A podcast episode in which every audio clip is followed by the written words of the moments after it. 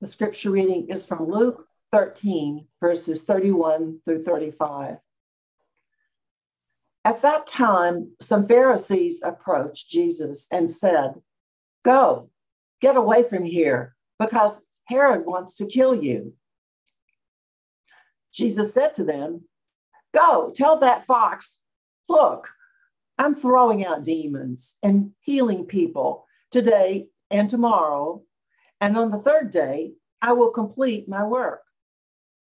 However, it's necessary for me to travel today, tomorrow, and the next day because it's impossible for a prophet to be killed outside of Jerusalem. Jerusalem, Jerusalem, you who kill the prophets and stone those who were sent to you. How often I have wanted to gather your people just as a hen gathers her chicks under her wings. But you didn't want that. Look, your house is abandoned. I tell you, you won't see me until the time comes when you say, Blessings on the one who comes in God's name. The word of God for the people of God. Thanks be to God. All right, if you would join me in a word of prayer, let's pray. God, for the grace uh, and the amazing ways in which you gather us this day, we give you thanks. We thank you for all people gathered in their houses of worship this day who are gathering to continue this walk to the cross. We thank you for each and every person and community who gathers bearing weight that is great also carrying celebrations and joy. We thank you, O God, for people that gather today in the midst of war and violence and struggle all around us. May we know that when we bring it into this space, we do not hold all of that on our own, but with you. And for that amazing gift of this time, we are grateful. The spirit that gathers us together, may it also be in our hearts and our minds this day. May it guide the words of my mouth, the meditations of all of our hearts so they're acceptable to you. We pray all this in the name of Christ. And God's people say, Amen. So it's difficult to uh, really talk about anything other than what's happening uh, around war and violence in the world. We, we know that many pains can exist at the same time. We know if you are watching the news or if you are doom scrolling all day online and seeing just report after report and image after image of, of destruction in Ukraine, but also tracking things that are going on in our own country around uh, um, what's happening in Florida around um, trans young people, what's happening in Texas around reproductive justice, the things that are happening in our own neighborhoods as we think about what's going on with those who are experiencing homelessness in our own communities, when you think about policing that continues to be a struggle for many people in our community and around, it is not surprising, nor is it not understandable for us to ask, oh God, what is going on? For those who are not part of the church, those who don't have a connection to the divine in the world, how can we blame folks for asking, well, you know, if God were active and moving, you know, this is the time to ask that question where is God? Now, it's easy for us to intellectualize where is God? Well, God is in the movement and God is in these things. And that doesn't make it not true because I do believe that God is present as things are happening and, and we are able to point out these moments of, of holiness and divine presence that give us some hope for what is to come. But I actually think right now we have to remember that God's love for the community, God's presence, and God's protection is, and this feels like a cop out, it, it's just something we can't understand. Like it's almost beyond human comprehension. But there's something comforting about that for me. There's something to say that I don't have to count on the, the narrowness and the, the, the, the ways in which humans are confined to the way we can express hope and protection and love. I don't have to rely on us as a community to know that we are limited human beings, we are limited creatures, and we can only do so much, not as an excuse, but as a reality. I have to lean into the idea that God's love and protection will show up beyond my own imagination and even beyond the ways we may have seen it before.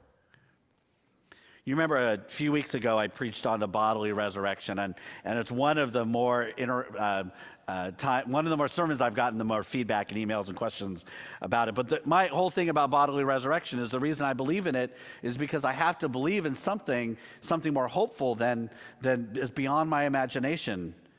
Because if I can prove something in a, in a way that guarantees something, then is there faith in that, right? Then it becomes I'm, I'm worshiping uh, a, a, process and a proof texting versus worshiping a God who moves in ways that, is, that are just out of my understanding.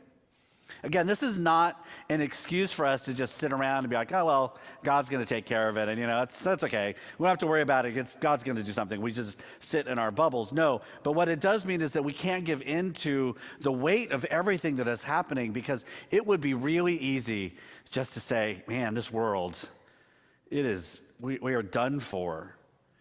And to fall into kind of a nihilistic, expression of our personhood that doesn't exhibit what I think is love and hope and new life. Because at the end of the day, that is our calling into the world, is to say that above all, yes, there is the pain of the walk and there's the pain of the journey and there is death even, but at the end of the day, we are resurrection people, so we believe that God will hold on to us even despite what we do to one another and to God's created children.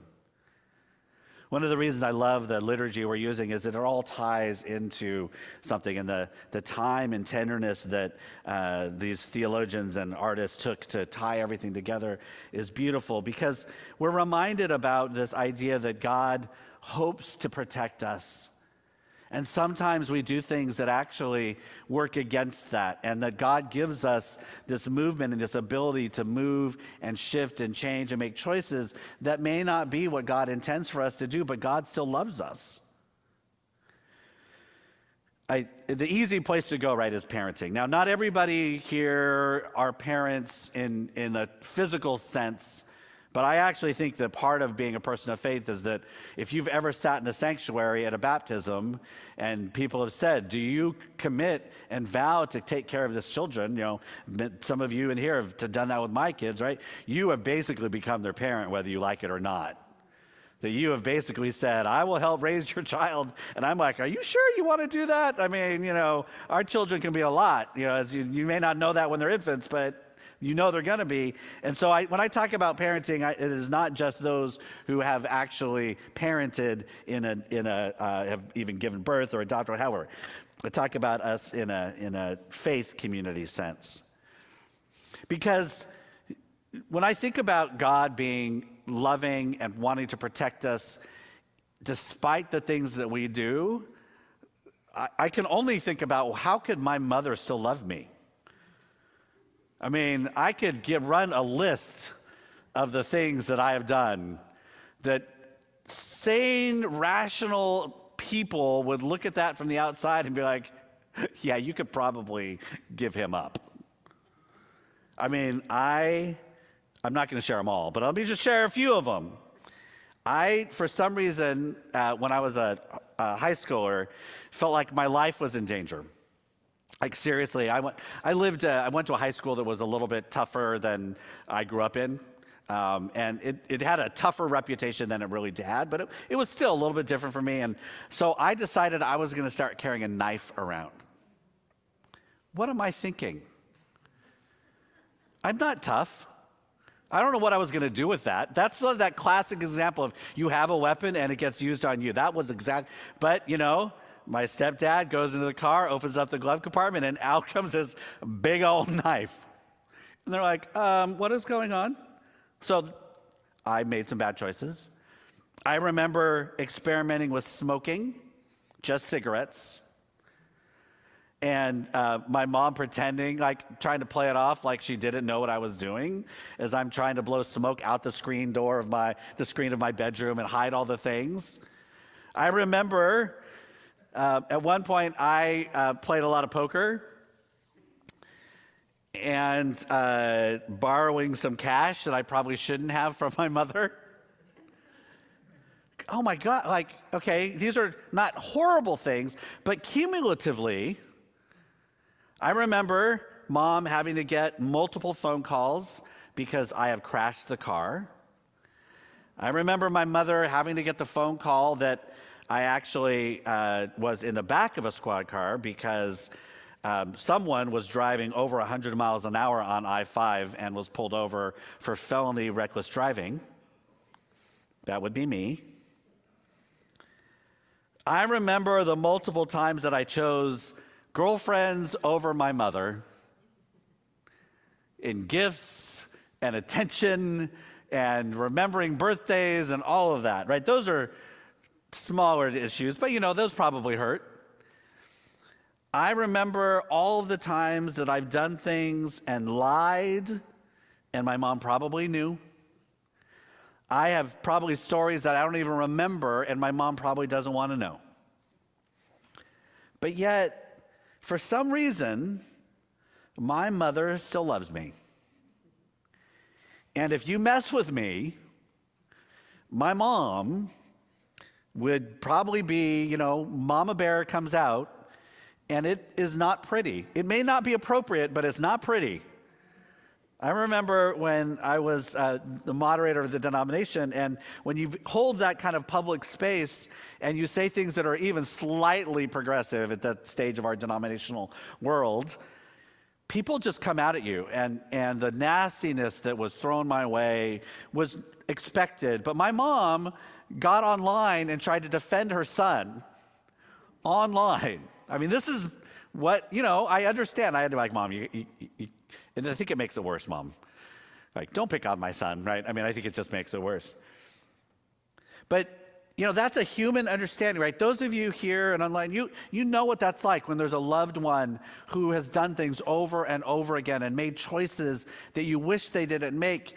And there's something inside of you that you still love them. Now, you may need to treat them differently or you react differently or you may need to take different methods to, in order to address things, but you don't stop loving them and you don't stop yearning to be that mother hen, right? To Now, I don't really know. I cannot really make farm uh, metaphors. I don't know what that is. I assume mother hens kind of spread their wings and gather their chicks in and, and all that. I've never seen this happen myself, but I'm just assuming that's what happens. And they warm them up and it's comfy and cozy. And God says, says to Jerusalem, I want to protect you, but you don't want to be protected. But God continually says, I want to protect you.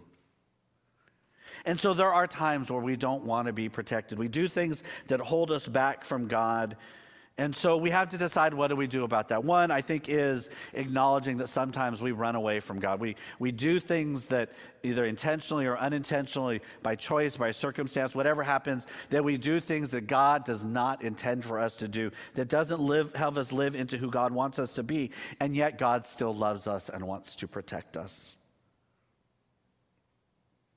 I wonder about that in our days now as we look into the world and we figure out how we are supposed to move through a world where humans are hurting other humans, both in our own country and around the world.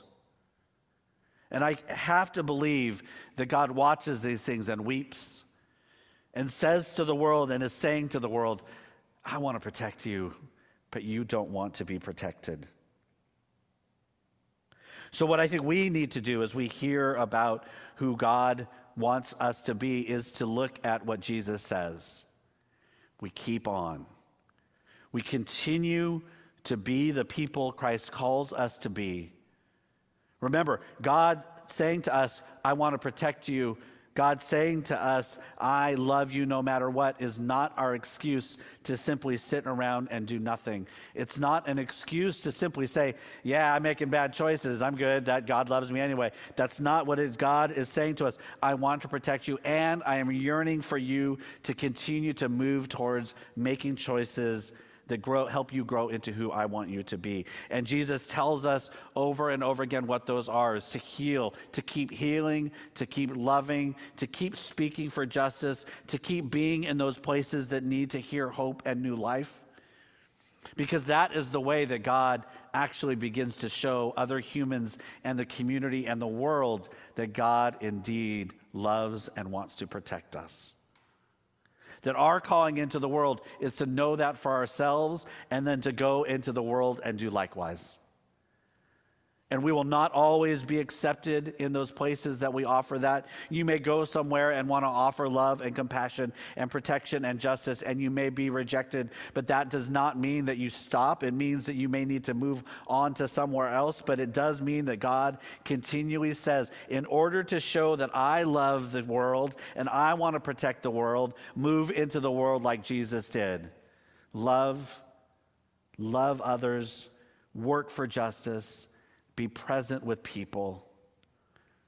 If we can do that, if we can just acknowledge that part of our role in a world that has so much weight on it, that feels overwhelming, that feels like there is nothing we can do individually, is to remember that God and God in Christ does speak to each and every one of us. That as we move through the world, wherever we are, whether in Palo Alto or you are in Asheville, North Carolina, or you're wherever you may be, that God is saying to us, be like Christ and move through the world being as Christ did, healing and working for justice, being present with people, seeing every person as a child of God. And in that way, the world may get glimpses of this God that we know so well. The God who says to us, you may make some terrible choices. You may do things that I do not like, but I want to gather you in like a hen gathers her chicks and protect you. And if we can rest in that, then the world doesn't feel so weighty. The pain doesn't feel so sharp. And the overwhelming nature of what we can do doesn't feel so overwhelming. And then you and I, in our little part of the world, get to play a part in spreading this love and justice and protection that God wants us to. Let us pray.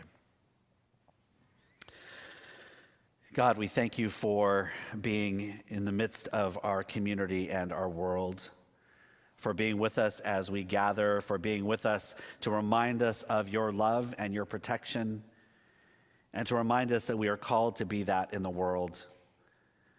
For the life and the death and the resurrection of Christ, let us hold all of those parts, knowing that we will struggle, but we, at the end of the day, are a resurrection people, and for that we are grateful. We pray all this in the name of Christ. And God's people say, Amen.